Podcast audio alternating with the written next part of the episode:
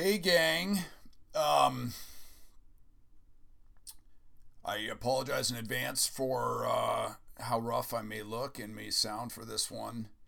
The um, yesterday I went and had uh, skin cancer burned off my face um, in the morning, and that turned out to be the least painful thing that happened all day.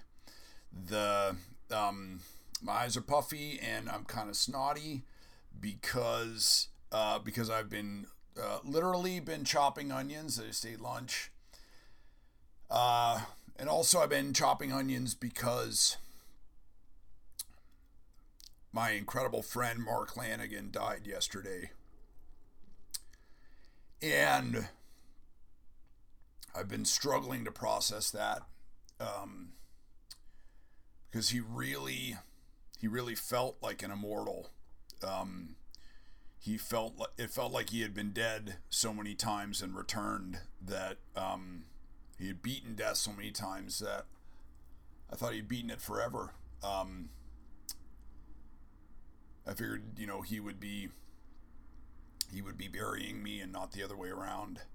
The, but I had hoped to have Mark as a guest on this podcast. Um, so there will be no guest today. Um, I always thought that Bill Burr was a, a total psychopath for being able to just talk into the mic by himself uh, for hours at a time. Um, but uh, I'm, I'm certainly feeling crazy enough today, so I'm gonna attempt to do the same thing and uh, see if I can uh, see if I can hold my pee for that long and see if I can hold my tears for that long to try to give you guys a um, sort of a history of. Um, my friendship with Lanegan and uh, how, what he meant to me, all the ways in which he, you know, he meant something to me. The, um, I, I want to say too, I, you know, I got so many messages from people yesterday, the, um, you know, expressing their condolences and also expressing gen, genuine concern for my well-being. Uh, I'm okay. I'm, I'm fucking heartbroken. And I'm going to cry a lot through this, but that's, that is your body's perfect mechanism for processing grief. The, I, uh, I'm heartbroken, but I'm not going to drink. Um, I'm not going to do anything to hurt myself. The, um, Lanegan would not be pleased. The, so I'm going to, I'm just going to try and put it all together, sort of how he, how he came into, into my life and, uh, the, you know, the, it's, I guess, the history of our friendship and how we work together. Um, give you guys a little sort of glimpse behind the scenes. Um, I'm not going to start at the very beginning with me discovering his music. Instead, I'm going to, I'm going to start in, uh, this was maybe twenty fourteen or twenty fifteen. The, my old friend Zach Lopez was, uh, running a, uh, like a, a public speaking night, um, at Mike Studios, uh, Hi Fi Bar in Manhattan. And, uh,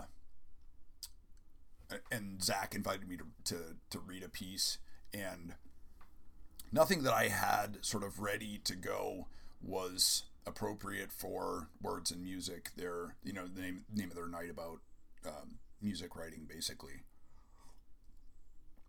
So I just sat down and I tried to write a record review of Mark Lanegan's Bubblegum, a record that, you know, has been incredibly mean, meaningful to me. Um, so I showed up that night and uh, Zach introduced me by saying he has a voice like Mark Lanegan ten years in the grave. Give it up for my old friend, Mishka. Um... And I was like, you motherfucker, I'm reading a piece about Lanegan. Um, and this is uh, this is the piece that I read. I'll be reading it off my phone because my fucking Wi-Fi is down. The Anyway, this is called fifteen hundred words That Won't Tell You What Mark Lanegan's Bubblegum Sounds Like. At age twenty-six, you run out of markers. Your adolescence is just first after first after first. First wet dream, first period, First guilty masturbation, first fight, first drunk, first boob touch, first weird homoerotic dream, first crotch warmth detected through jeans, first high, first shoplifting, first lay, first heartbreak, first blackout. So too with rock and roll. Emblematic, iconic first after first. Look What the Cat Dragged In, Appetite for Destruction, London Calling, and Justice for All, Out of Step, The Real Thing, Nothing's Shocking, Sticky Fingers, Nevermind, Highway sixty-one Revisited, Surfer Rosa, In the Flatfield, Revolution Girl Style Now, Extra Width. This is, of course, a revisionist history, as all history is revisionist, because genocide may be easier to explain than an affinity for the Steve Miller Band and House of Pain. But by the time you turn twenty-six, you've run out of firsts. You've been living in a black hoodie and jeans for ten years now. You're past all the good birthdays, and you look forward to each new P J Harvey or Dinosaur Junior or Nick Cave record the same way you look forward to your next infantilizing breakup. Like you look forward to ravers or rednecks inventing a new drug. The same way you look forward to May and that slushy, interminable Bushwick March. It's not going to be mind-blowing. It's not going to be devastating or overpowering in its newness. Just the next in a series. Not great, but good, or at least better than the last one, which by now you are incredibly sick of. This vast wasteland of being twenty-six will last five or ten or even twenty years. A long, meaningless, undifferentiated string of years, lazily uncoiling like a spool of fishing line, knocked unnoticed off the side of a small wooden boat. Sure, at some later juncture, the loss of that spool will not just be noticed, but acutely missed. Wait, I could have sworn I had more. Shit. Dude, we might be fucked. But in the moment, that decade of being twenty-six will tumble into the vast ocean with not even a splash, just a tiny bloop, then disappear under the waves forever. Sometimes, during that sargasso of immature twenty-sixness, a record will circle you like a wary lover. You catch a glimpse of the record at asterisk, nearly falling down the stairs in four-inch heels and Alice Cooper mascara. You make eye contact but don't speak. The next time you see her at Darkroom on a Monday night, she looks worn, so much white foundation she looks almost blue. You talk for a second and you try to make a joke, but you're too drunk and she gives you a look, then spins on her stool to talk to her friend slash drug dealer slash driver. A full two years later, you encounter her alone in a booth at Kellogg's Diner in that precarious window after Saturday last call before Sunday sunrise. She looks softer, her cheeks less gouged out, but it's impossible to tell if her face is swollen from tears or bruised, or just that she's been eating for the first time in years. Now, finally, it's your time. The time for both of you together. Not because you're both desperate to unhinged, not because each of you has mercilessly fucked your way through every other potential mate from Crown Heights to Astoria, but because, finally, everything, the flickering fluorescent lights, the murmuring busboys, the cold eggs on the table between you, well, it means something. You will each fall into the other, and together you will spin a mucousy cocoon of insecurity and passive aggression and weird sex and Vicodin and cigarette ashes and coffee cups. You know, that thing that, in this city of radically diminished expectations, that thing we call love. It was in this manner that I fell in love with a record. Bubblegum by Mark Lanegan. I'd been, I'd been aware of Mark Lanegan since ninety-two as the singer of the Screaming Trees from that song from the Singles soundtrack. Yes, fuck you. I remember that, and I will force you to remember our collective folly. I'm not going to tell you about his life, the trouble with the law, the tractor accident, the heroin. I'm not going to defile Mark Lanegan by telling you he sounds like the bastard son of Artist X and Artist Y under the influence of Substance Z. I've heard Mark Lanegan compared to Tom Waits and Josh Homme, two artists I feel should quit music to pursue acting in a series of family comedy films with the same urgency that I feel Ice Cube should return to making records. I can tell you that I don't want Mark Lanegan to become an actor. I can tell you that I want him to continue making records like Bubblegum. When I was twenty-seven, Tony the Neck told me Bubblegum was a necessary record. But he was a couple of hours into tattooing me in his kitchen, and he had brought the ink down right onto my nipple, and I was in so much pain that the importance of Bubblegum didn't register. When I next saw Tony the Neck, he was back in L A, and I was living out of my van. He told me again about Bubblegum, about how he had been banging coke and listening to methamphetamine blues on repeat, so high his vision was whiting out. This record sounded like something I could really use. Still, it was three years later when I finally picked it up, a dark time for me. I was living in the last dying breath of Greenpoint, working a construction gig out in Queens, which felt a lot like admitting defeat. But there were two good things in my life: bubblegum and a potent pink painkiller that cut up so nicely it was almost like it had been designed by scientists in lab coats for the express purpose of being snorted off a C D case with a rolled up post-it note. There were, they were two secrets, secrets which together didn't add but multiplied in power. When I got high and listened to Mark Lanegan sing, "When I'm bombed," and milk that last word till it was nearly four syllables, like when P W Long says, "Gun." Well, that was everything. It was a dark time, but those two secrets made it so I was okay. You may respect someone, you may admire them, you may be attracted to them, you may wish for great things for them, you may want to fuck them so bad it feels like you are afflicted with an illness. None of this equates to love. One telltale sign of true love is pestering your friends about the merits of the object of your affection. Affection they will never share. Merits they can never comprehend. Wait, really? Her? Dude, she looks like Lydia from the Beetlejuice cartoon. There will be bitter sexual jealousy. I recall a friend telling me about walking into Motor City in the late nineties with his new girl. Her ex walked by, scowled at her, and growled, "No one will ever eat your pussy like I could." Lastly, love requires some straight-up irrational insanity. I was drunk at dinner with a girlfriend and her parents one night, and I sank into a jealous sulk, silently fuming at how unfair it was that they had known her longer than I had. This is the jerk I became with Bubblegum. I pushed it on my friends, ranting drunkenly about its perfection. I envied bitterly Mark Lanegan's tractor accident, imagined in erotic detail those huge tires crushing my own legs. Bubblegum, no one will ever eat your pussy like I could. There's a new Mark Lanegan record out, but I haven't listened to it. When I was twenty, I drank a lot of wine.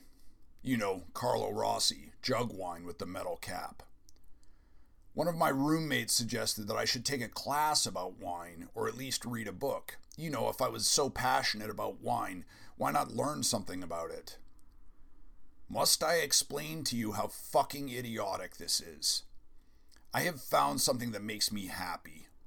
Why would I go about the dull business of learning when that effort could jeopardize this fragile, narrow pleasure I have found? If bubblegum is composed mostly of grain alcohol and poop, purple food coloring, I don't want to know about it. I am not entirely selfish, so I will tell you that you should listen to bubblegum. I'm not going to tell you what it sounds like. If you want to know bubblegum as I have known bubblegum, just turn on the instant porn machine in your closet of a bedroom, or the instant porn machine in your pocket. Then you can tell me what it sounds like. I will tell you what it felt like.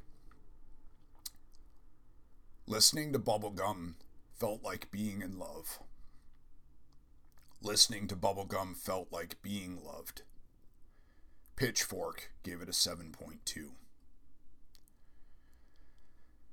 The... So, I I think, I guess that was the first uh, public forum in which I, I declared my lasting affinity for, you know, for Mark, uh, for Mark Lanegan's work. And the... The response I got from people that night was uh, was was incredible. Um, uh, Will Sheff from uh, fuck, why can't I ever think of anyone's band? You know who Will Sheff is. The Rob Sheffield from Rolling Stone was there, um, and he cornered me in front of Will Sheff, the and uh, to tell me how brilliant I was, and uh, you know, and and. Will, do you know Mishka? You know, and man, that was fucking amazing. It was so good. Rob Sheffield is such a great writer, and it, it just felt incredible. And um, and then Sheffield got up and, and read this elegiac piece for uh, for Ronnie Spector um, that was just incredible and devastating. It had us on our feet, like cheering, um, you know, and that such a fantastic writer would esteem what I had written. I mean, I, you know, it was just, it was a tremendous night. The so I ended up uh, finding a home for that piece and got it published. And um, when I got it published, I, I tweeted it out and I tagged Lanegan. And I felt a little weird, a little insecure about it because Lanegan had a reputation for being a real hard ass. The um, but he uh, he retweeted it right away, and then he followed me, and I messaged him, and. Uh, I said something like, um, you know, I hope you enjoyed the record review. Um, it was uh, it was my intention for the piece to be called uh, No One Can Eat Your Pussy Like Mark Lanegan Can. And uh, and he wrote back something, you know, wry and funny like, uh, you just said the only thing that you could that would diminish my enjoyment of your writing was that I had, I had suggested that title and then not been able to get it through. Um, so you got it, you know, the, what's, what's the, uh, Jane's Addiction line? I'll take my chances when I get them. Um, so with, you know, Lanegan, chatting back and forth with Lanegan, I, I was like, you know, listen, forgive me this fanboy move, but can I send you a copy of my book? The, uh, your work was, Um, listening to Bubblegum and Here Comes That Weird Chill, it was so much, it brought me so much comfort in such um, hard times that I actually thanked Lan- had thanked Lanegan um, in my memoir and uh, titled one of the chapters um, off of one of his song lyrics. And uh, he said, yeah, you know, here's my address, you know, please send it. And I sent it, and then I didn't hear anything. Um, and a couple of months later, I was like, fuck it, man. You know, the, um, there have been, you know, many times in, in, in this life where I, I, I had an opportunity and I was too timid to follow up. And I was like, it's Lanegan. Like you got, at the risk of being annoying or whatever, you have to try. So I messaged him and I was like, hey, you know, just checking in to see if you'd had a chance to read the book. And he wrote back right away and he was like, I'm so sorry, you know, I've been busy, the um, but I ha- have it right here, um, and I'm gonna st- I'm gonna start it tomorrow. And uh, I was like, all right, you know, the it's good that you messaged him, but the he's not gonna start it tomorrow because who would do that? The next day, uh, I was on tour. I was in uh, I was in Scotland. I was in uh, Edinburgh, and I got a A, a D M from Lanegan. Hey, I started your book today. The I'm a third of the way through it. I've been reading it all day. Um, I'm I'm really loving it. And uh, the and I hadn't had a great show uh, in Edinburgh that night. And I think the promoter had like tried to to sell me heroin or something like that. Something weird. And the um. a fan who became a friend had actually paid for a hotel room for me. So I just stayed up that whole night, uh, just DMing with Lanegan. And, I, you know, I couldn't believe that he was reading my work um, at all, and that he enjoyed it enough to um, to message me. He finished the book the next day, you know, the, and I was like, you know, thanks. I, I guess you liked it, but also, uh, motherfucker, that took me eighteen months to write. Like, slow down. The, and, uh, he said, you know, if you're ever in L A, hit me up and, uh, and we'll get lunch. And, uh, and I was like, you, you will live to regret those words, 'cause I, I will do it. And, uh, and I did. The, I was like, uh, you know, I, I mess, you know, we didn't message for a while, and then I messaged, and I was like, hey, you know, Mark, I'm going to be in L A. The, you know, any chance of us getting lunch? I'm going to be, you know, there for this window to this window. And, uh, he was like, yeah, you know, I'll be, I'll be coming back from Seattle. You know, I, I can maybe make that work, you know, no promises yet. Um, I didn't mention to him, I booked the trip to L A just to get lunch with Mark. The, I was like, man, I'll feel like a real sucker if I go out there and then, you know, he, he doesn't do it. But um, he did, you know, he picked a, a restaurant, you know, close to his house, and uh, the, and I went, and it was hot. It was a hot day. The, um, and I was like, am I going to wear jeans and uh, feel cooler but more uncomfortable? Or no, I hadn't even fucking brought jeans with me, because it was like the summer in California. Why would you bring jeans? Uh, so I went to go and meet my one of my few living musical heroes in fucking shorts, like a like a child, like a like a schoolboy. And I was like waiting outside for him. The and then he he comes strolling around the corner, and uh, and I. I didn't even, I was like, you know, wasn't even ready for it. And he's a tall dude, you know, the almost as tall as me. And he, uh, and he walks fast too. And he just sort of walked around the corner, and then he was right there, and he was like, hey, what's up, man? And like threw an arm around me. The, and we hugged, and that was the first, last, and only time that Lanegan and I ever hugged, I think. The, but, um, you know, he sort of threw his arm around me, gave me a hug, and then let me go, looked down at my shorts, and like, and we went inside. The, so we went inside, and we, um, ordered food and started talking and stuff. The, and really, you know, within, within ninety seconds, we were talking about, like, you know, death. Um, oh, we got to eat healthy, you know, um, we're all going to die, you know, where do you want to be buried? What do they, you want them to do with it, your body? And I was like the, and I had like a moment of sort of self-reflection. I was like, Jesus Christ, you know, the, uh, y- you meet Mark Lanegan, and it, it, it, in under two minutes, you're talking about death and destruction and oblivion. And he sort of raised an eyebrow at me, and he was like, well, what are you here for, kid? And I said, well, I, I didn't want to, I didn't want to get into it like right away. The, but, um, and, you know, and possibly ruin our lunch, but I, I really think you should write a book. And he, um, he gave me a stink eye and was sort of like, man, I just got off the plane from Seattle. Bourdain was giving me the same shit. And I was like, well, if you don't listen to me, listen to him, you know, the, but I really,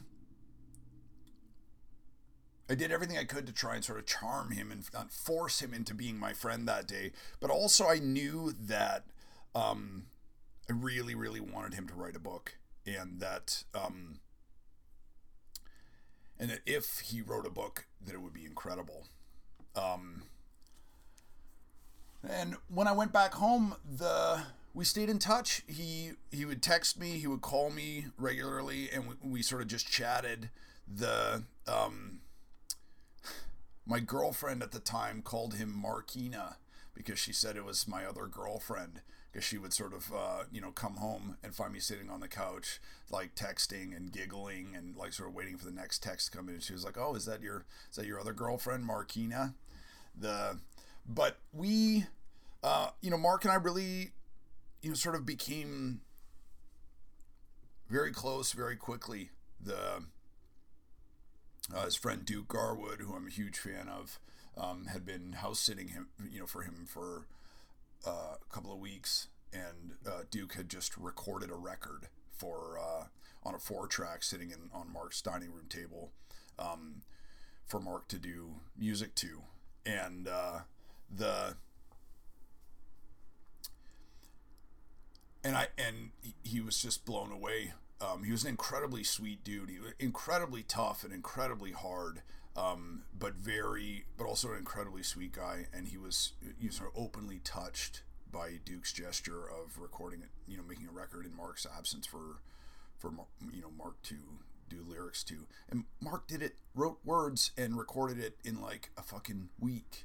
Um, I take like five years to make a record, and this musician who was, you know, incre- vastly more talented. His worst record is better than my best. Um, he'll just bang it out in a week. You know, I was, I was stunned. The and that was the thing about Lanegan, is that to be in his presence, it was, um, it was like you were you were hanging out with a god. The um. And I say a god, not the god, because he was like the sort of Greek and Roman gods in that um, he was flawed, um, and he knew that he was flawed, and he was he was prone to um, jealousy and anger and insecurity, like we all are. Um, but there was something about him that was not of this world. Um, he was, uh, you know, fifty percent. Vampire and fifty percent werewolf and uh, fifty percent man from outer space, um, and uh, yeah, he was he was just an incredible dude. The and, you know and texting back and forth with him, the I don't know, it, it fucking made me so happy. It brought me so much pleasure to to text him jokes about you know my. Uh, my unwilling little dick, and uh, you know I could I could tell by his responses that I had actually made him laugh out loud, and and he he repeated them to his wife. Uh, thanks, buddy. So they were both sort of laughing at my expense. Um, the but one of the things that was so powerful about Lanegan as as an artist and as a friend was that was that he wasn't just um, he wasn't just a god, he was also a muse. Uh, so much narrative flowed through him. The oh god damn it the I had my notepads from one of the first visits I made to his house, where I had you know was taking notes about all the um, you know all the stories that he wanted to tell. And uh, and I think I I just threw them away because I was like cleaning house. I did that with the same fucking thing with a guitar signed by Merle Haggard just before Merle Haggard died.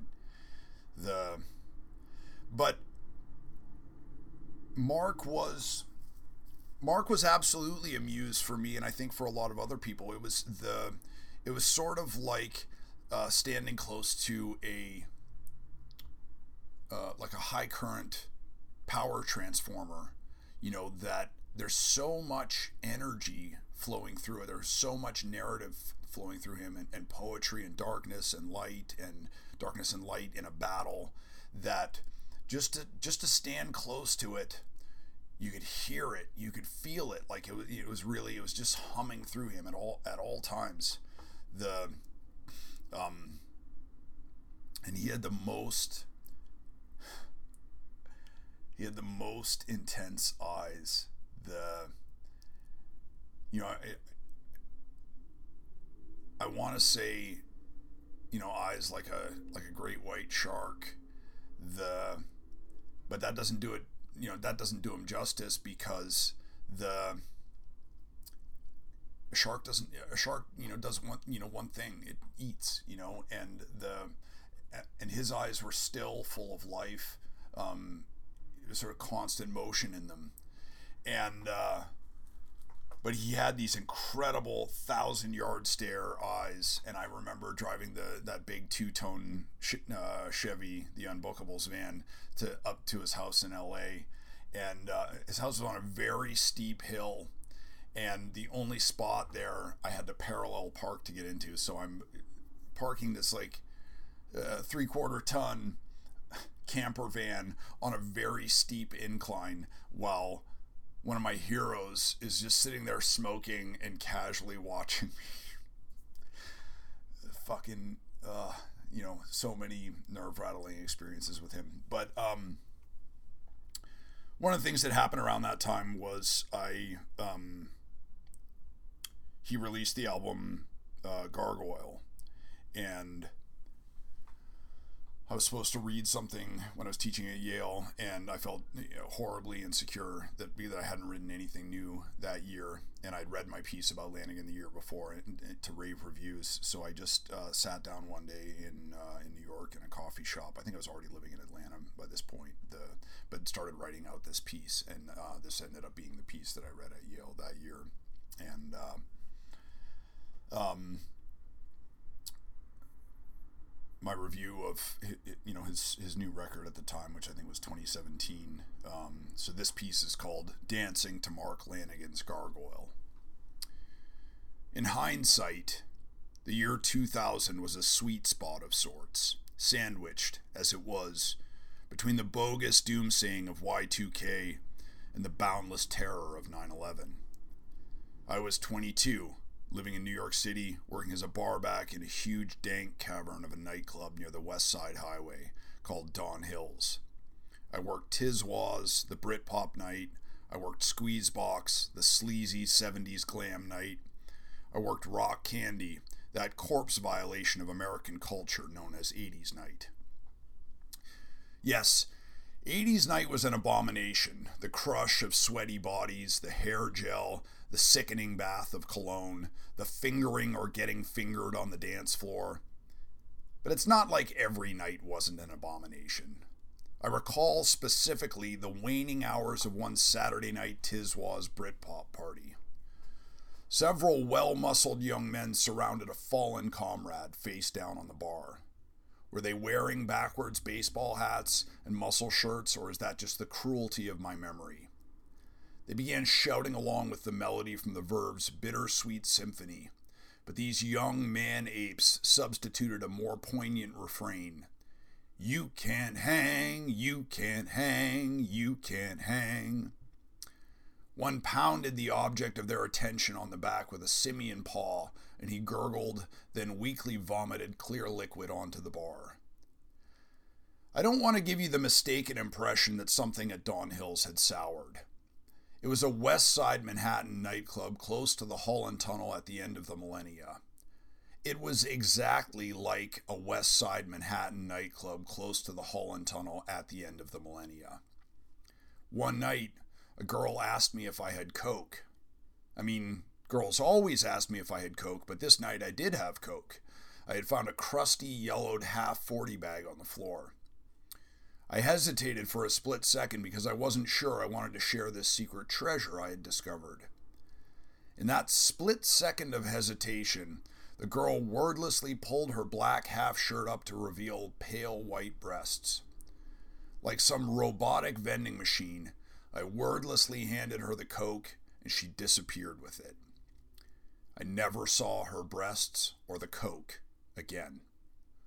Like I said, it was a sweet spot of sorts.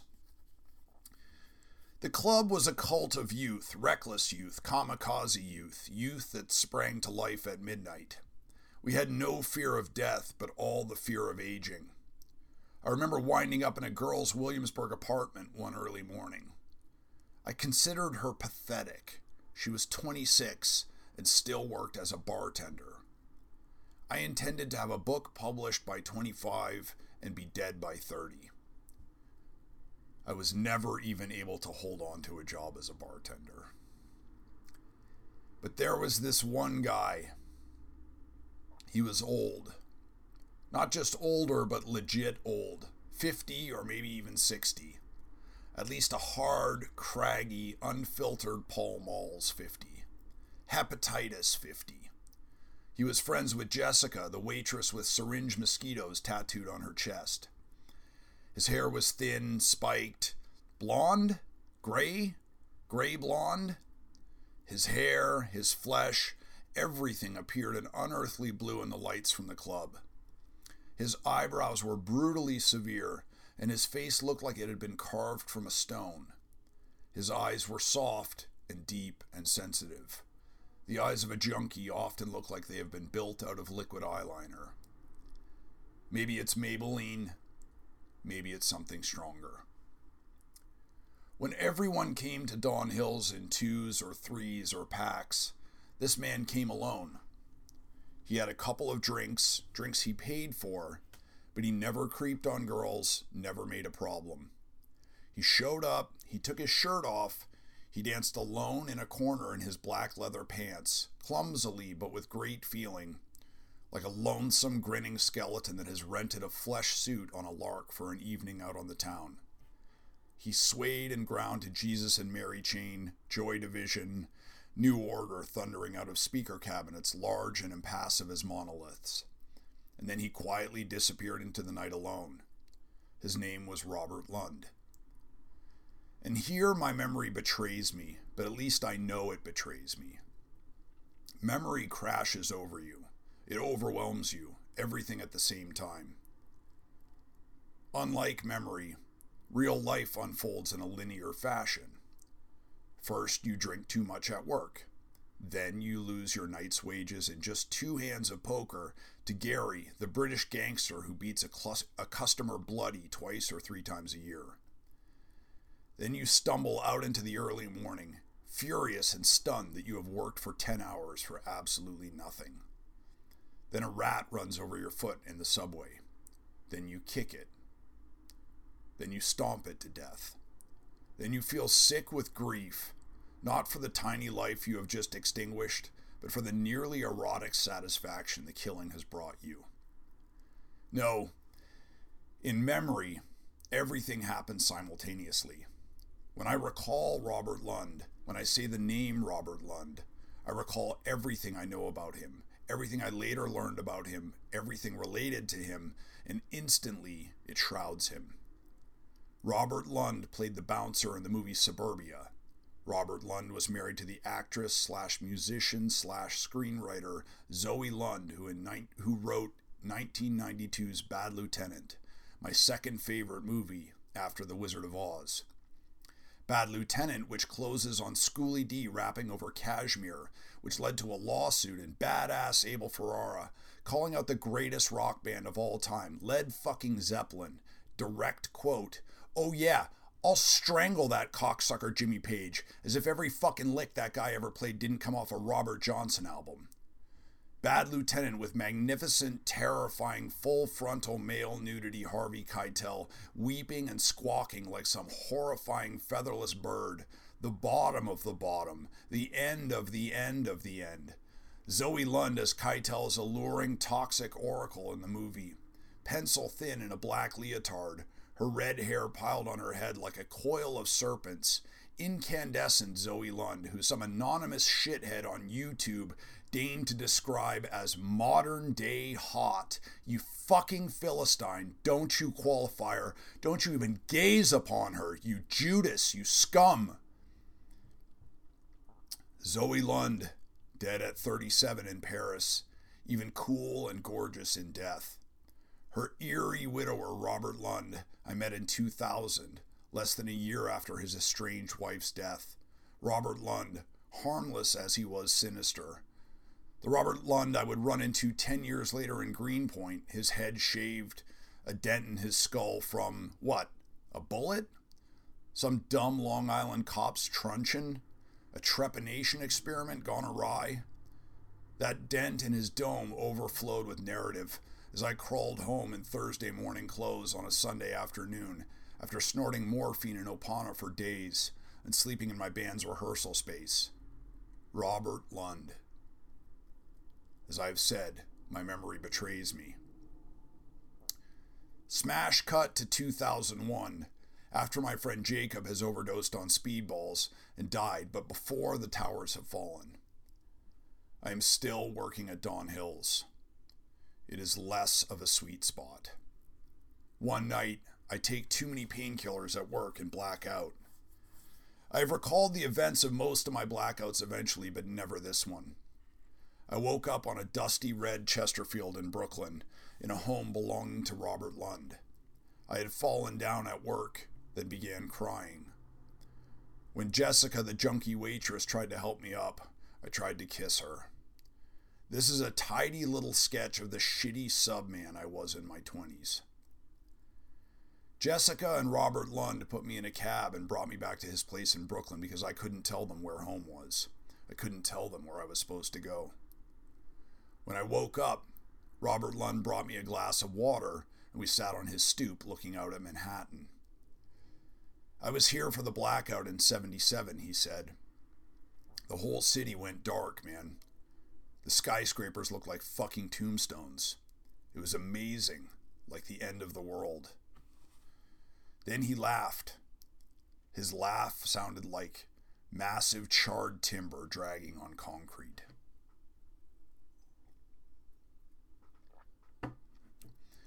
I did not become close friends with Robert Lund. He did not get me sober. He did not teach me the power of Tai Chi and poetry and forgiveness. He did not transform my life. But I have never been able to forget the sight of Robert Lund dancing alone in the darkness of Don Hills. If you, like me, endure the slow exsanguination of the soul that is social media, you are chided, you are implored, you are commanded several times a day to dance like no one is watching.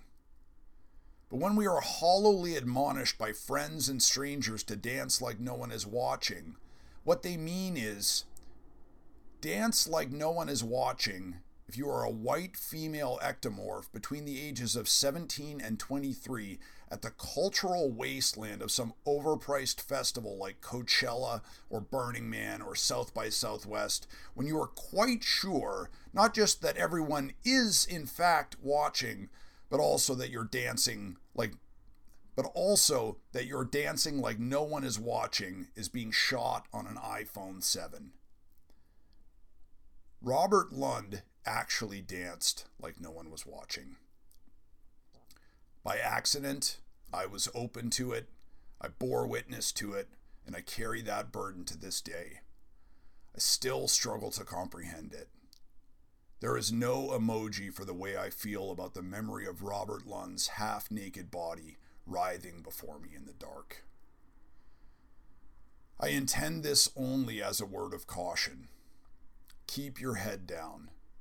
Hold tight to your cell phone.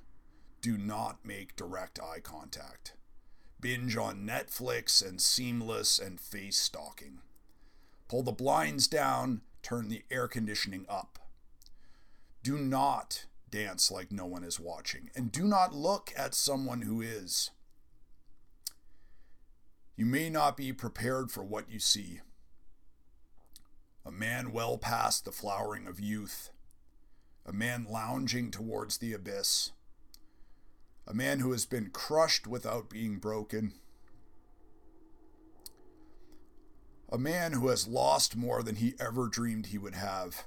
Not just standing, but still grinding, still spinning, still gyrating, still grinning. The I think one of the things that I'm proud of in that piece is that the, you know, I'm ostensibly writing about a record, but um, without saying a fucking word about the record, but I did get to write a lot about Robert Lund and a little bit about myself, and the and also at the end there, um, you know, I conflate Robert Lund and Lanegan. Um, Lanegan was the skeleton in the flesh suit. Uh, he was the man, you know, who's who's been crushed without being broken. He's the he's the man lounging towards the abyss. The Okay, I got to keep going on this narrative. I still have a lot of ground to cover here. The, um, I put, I tried to put as, Lanegan did not want to write the book, the but I tried to put as much um, as much pressure as I could tactfully on him to write the book. The um,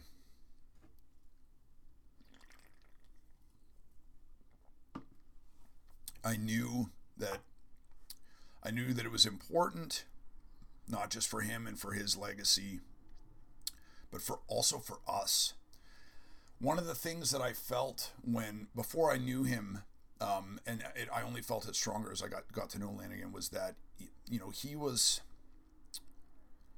he was the voice of experience. Um, he was like me, but like my older brother, or, but he was also, it was like he was four hundred years old because he had seen so much. He had been to the depths of heroin addiction, of um, of meth addiction, of crack addiction, homelessness, um, you know, strong arming people at A T Ms for money. The he had been to the outer limits of um, of human experience, and at times he had been a monster. He had been. He'd been a, a, a very bad man. He had seen horrible shit and he had done horrible things, but he never, he never lost his humanity. And I think that he carried the burden of um, the bad things he had done uh, out of anger, out of resentment, out of jealousy, out of weakness, out of, you know, service to his addiction. I, I think he remembered all of that, and I think it it weighed, um, you know, terribly heavy on him. The there was so much that. Well, let me backtrack here. The I was going to read it, but I'm sort of running out of time here. The at one point I I'd been pushing him and pushing him to write the book, and I I, I didn't know if it was going to happen, and I was like, fine, finally, I was like. You got to do this. You just got to fucking hit it with the big hammer. You got to give him everything you have and uh, tell him how and why he needs to write this book.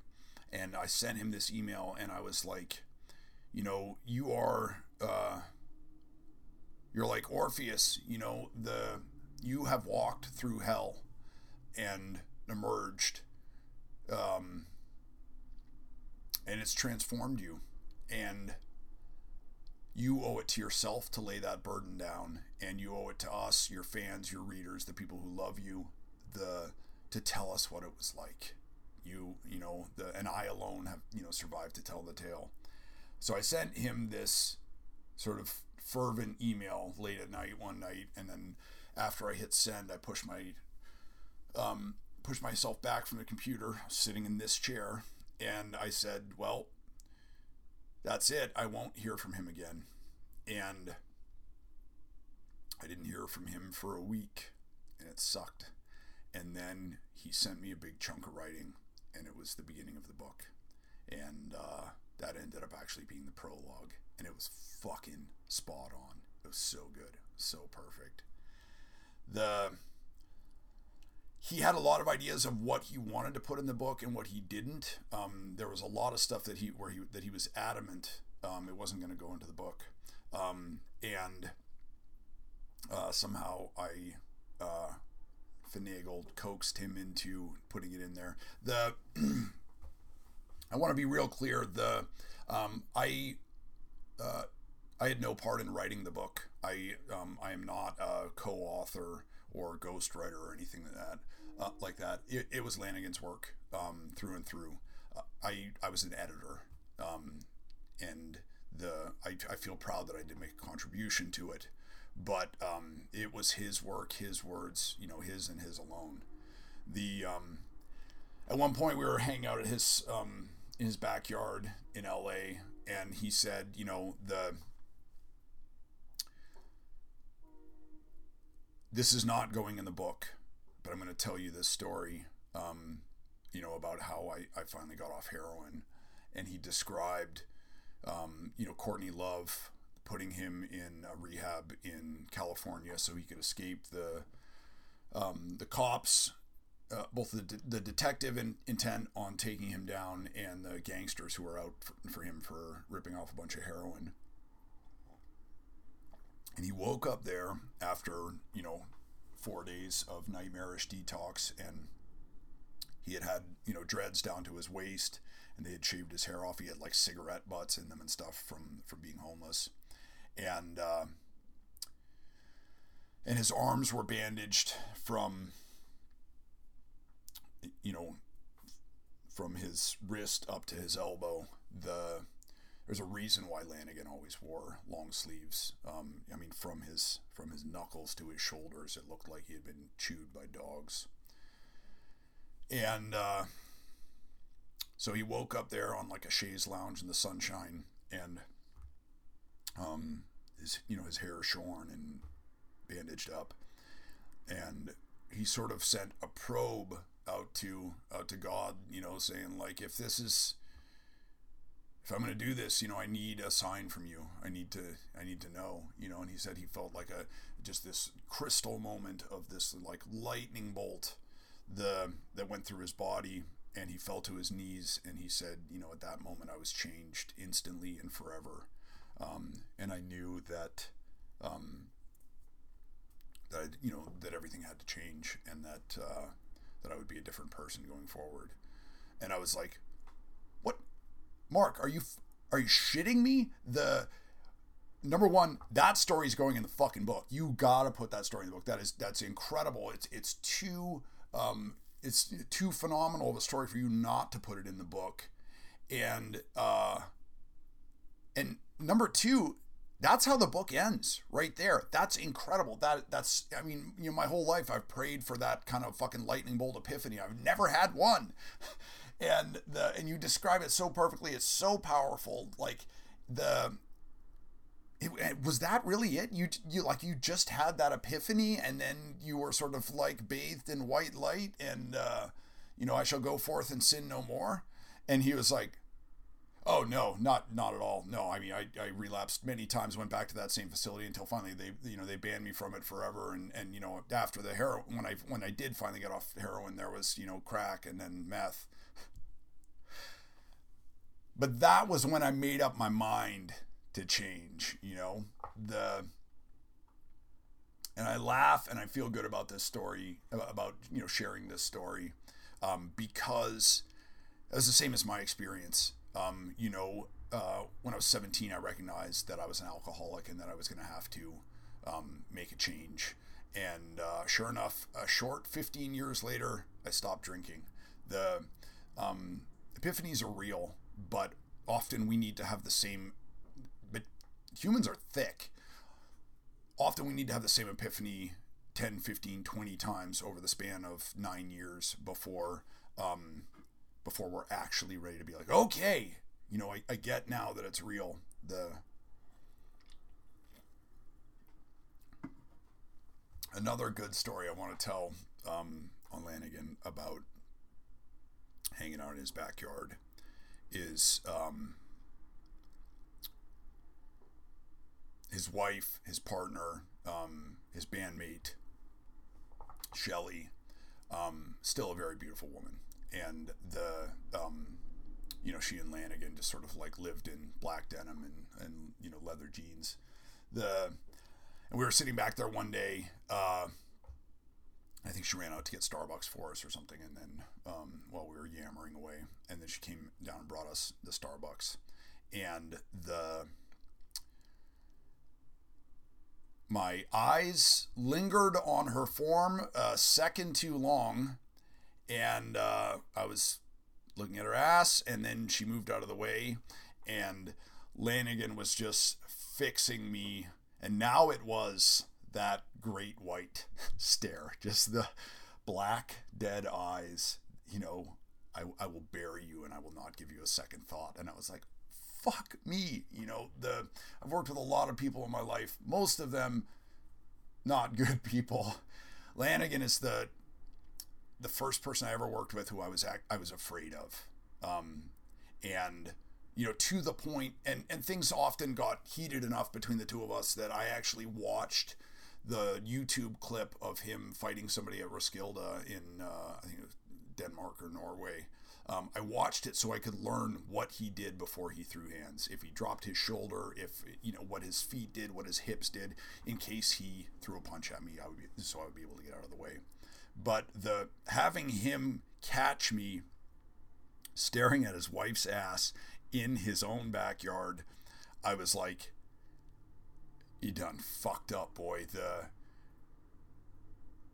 they're gonna find your body back here in, you know, ten, fifteen, twenty years with a a Bic pen stuck through your fucking jugular, because he's just gonna stab you to death with a pen and bury you in the backyard, and they'll never find you."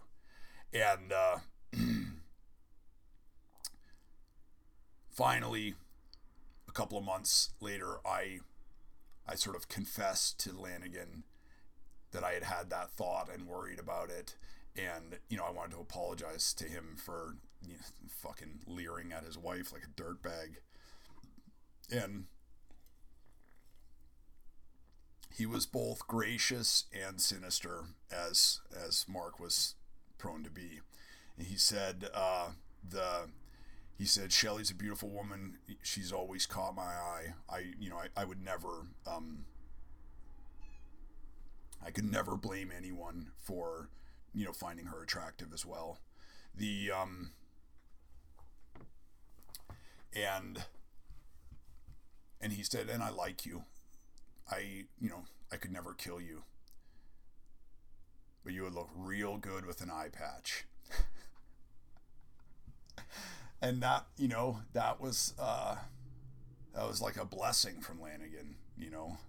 You look real good with an eye patch. The,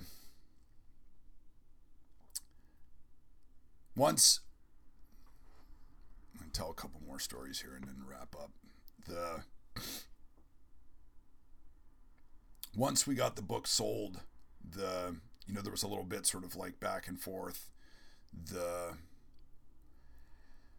I knew writing a book is hard, writing a book sucks, and the I knew that that he wouldn't get it done, that we wouldn't get it done unless somebody was holding um, somebody was holding our feet to the fire, because there's a lot of books that, that get not written that way. Um, and I I knew that I knew instinctively that the, the best home for it was um, with Ben Schaefer, a great editor who was also a huge fan of Lanegan's. And uh, Lanegan wanted to self-publish and keep all the money, the which is also a great idea. But I was just I feared that we would never we would never do it. Um, so we sold the book to Ben Schaefer at Da Capo, and um, the and I was like, you know, "Congrats, Mark, we did it. I can't wait to read the book. You know, the, the it's going to be incredible." And. Uh, And he was like, "What? No, fuck you. The you're, I'm not doing this alone. You're doing this with me."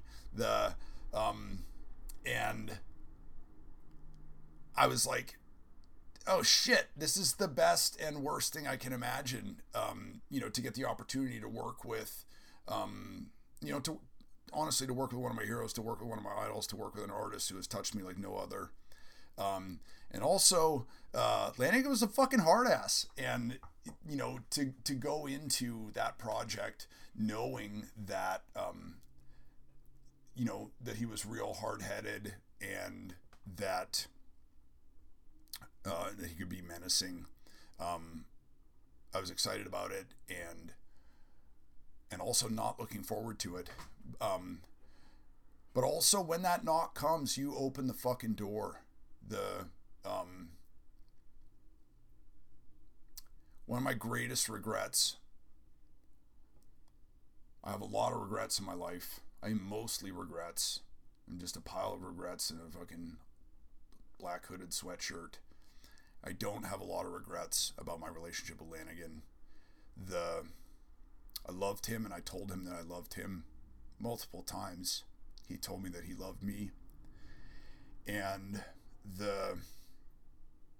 But he offered to produce my next. I did. I he offered to produce my next record, and I really didn't have a record. And then, uh, fall of twenty twenty, some real ill shit went down in my life, and I wrote, I think I wrote five songs in six weeks, and I sent them to him, and he said, this is it, man, this is the record, um, I'm going to produce it, here, these are the parameters, we're, you're going to come over and we're going to do it in Ireland. And then I was, the same shit that triggered writing the record triggered P T S D and hardcore depression and, you know, sort of anxiety and ennui and inertia, um, lot and insecurity, to the point that I, I never got, you know, he had asked for demos, and the, you know, he, he wanted us to get to work immediately. And I was like, I'm not going over, back over to Ireland in fucking December to do this record, even with Lanegan. We got to wait for the summer. And, uh, and I was scared of working with him too. The, um, he promised that it would be, uh, rigorous, and I believed him. And I blew it. I, I missed that opportunity, and I will I will always regret that. Um, but he did.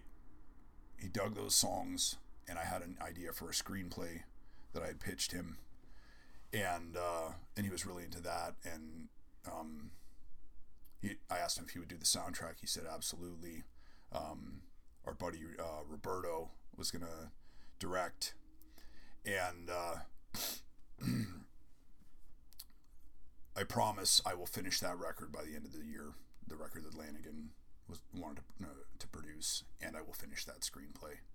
Um, so Roberto, brace yourself. Um, I've talked a lot of shit about my friend before his body is even cold. Um, I don't regret it. Uh, Lanegan, he was a tremendous friend. He had a great sense of humor, and I don't think that he would want to be um, lionized as a tender man, though he was. Um, and I don't think he would want to be remembered as a tender man without also being remembered as, you know, a, someone who had been capable of brutality. Um, he was both sides of the coin. Um, they broke the fucking mold when they make when they made Mark William Lanegan. Um, I do. I have an epitaph that he sent me. That his headstone would have to be like nine feet long to fit this epitaph. It's like three paragraphs. I saved it somewhere. I will dig it out. He said, "The he said Shelley won't do it, but I'm counting on you. This is the epitaph that I want." Um, I will post that. But one of the things I want to say about um, uh, about working with Lanegan, um, and I'll close on this, is that uh, I, I can't recall if Mark finished high school. Um, I don't think, you know, I know he never went to college. The he was he was a, a, a brilliant man. He was a, absolutely a genius. Um, incredible intellect. Read voraciously, um, but uh, he didn't know how to write a book. And the though he delivered me a, the, this first passage that was near perfect, um, you know, for opening the book and for uh, putting the proposal together. Um, when he gave you know gave me the materials for the first couple chapters, it was a fucking mess, and it took a lot of. Uh, chopping and splicing and okay, I'm going to put this here and, you know, m- move this around um, in order to string together a linear narrative and, and sort of make it all operate by the rules in which we tell a story um, that provides a reader with a um, a connected uh, sort of supported reading ex- experience where you always know where you are in the narrative.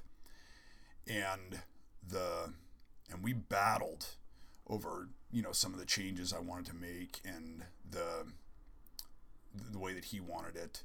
Um, once I dared to insert a sentence, and he fucking railed on me. Um, I say that not to to demonstrate what a hard ass he was, but so y'all know that it wasn't me pulling the strings. He had a very clear idea of what he wanted to write and what he didn't want to write, and he was he was going to do all the work, and he did. um, in like four months, which is incredible. But the those first two chapters were very rough, um, and we argued a lot about how a book should work, how a story should be told. By the last three or four chapters, I was correcting grammar and punctuation. Um, Lanegan had like taught himself to drive on the Autobahn. That's how smart he was. Um, and that's how humble that he, he was when it came to the writing. He knew that he, as experienced, you know, he was as a lyricist, he knew that he didn't have any experience um, writing a narrative. And, um, you know, a lot of people will say, I'm your humble student. Lanegan lived it. And I would, I would give him feedback on a chapter at eleven in the morning. And at three p.m. that day, he would deliver to me a new chapter in which he had incorporated my input and my advice, my prescriptives, um, from four hours earlier. And he would never go back and make the same mistake. He just, that's how fucking smart that guy was. He just soaked it up immediately on the fly and uh, was able to make changes and move forward. I'm going to wrap this up. Um, not going to plug anything today. I think my next podcast guest is going to be my mom, and then my friend uh, Scott Coomer.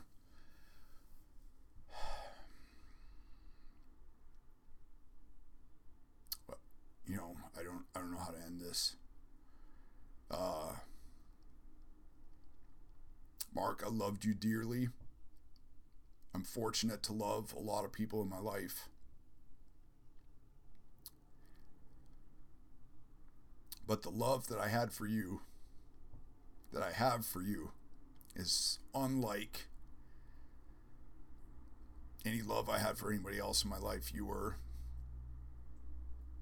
completely singular. And till till the day that I die, I will I will mourn losing you as a friend, as a mentor, as a brilliant artist.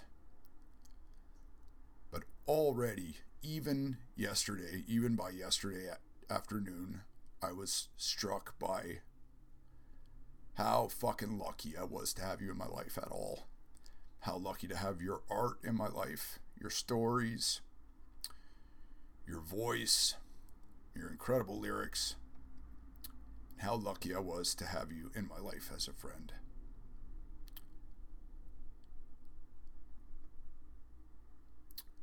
Mark, thank you.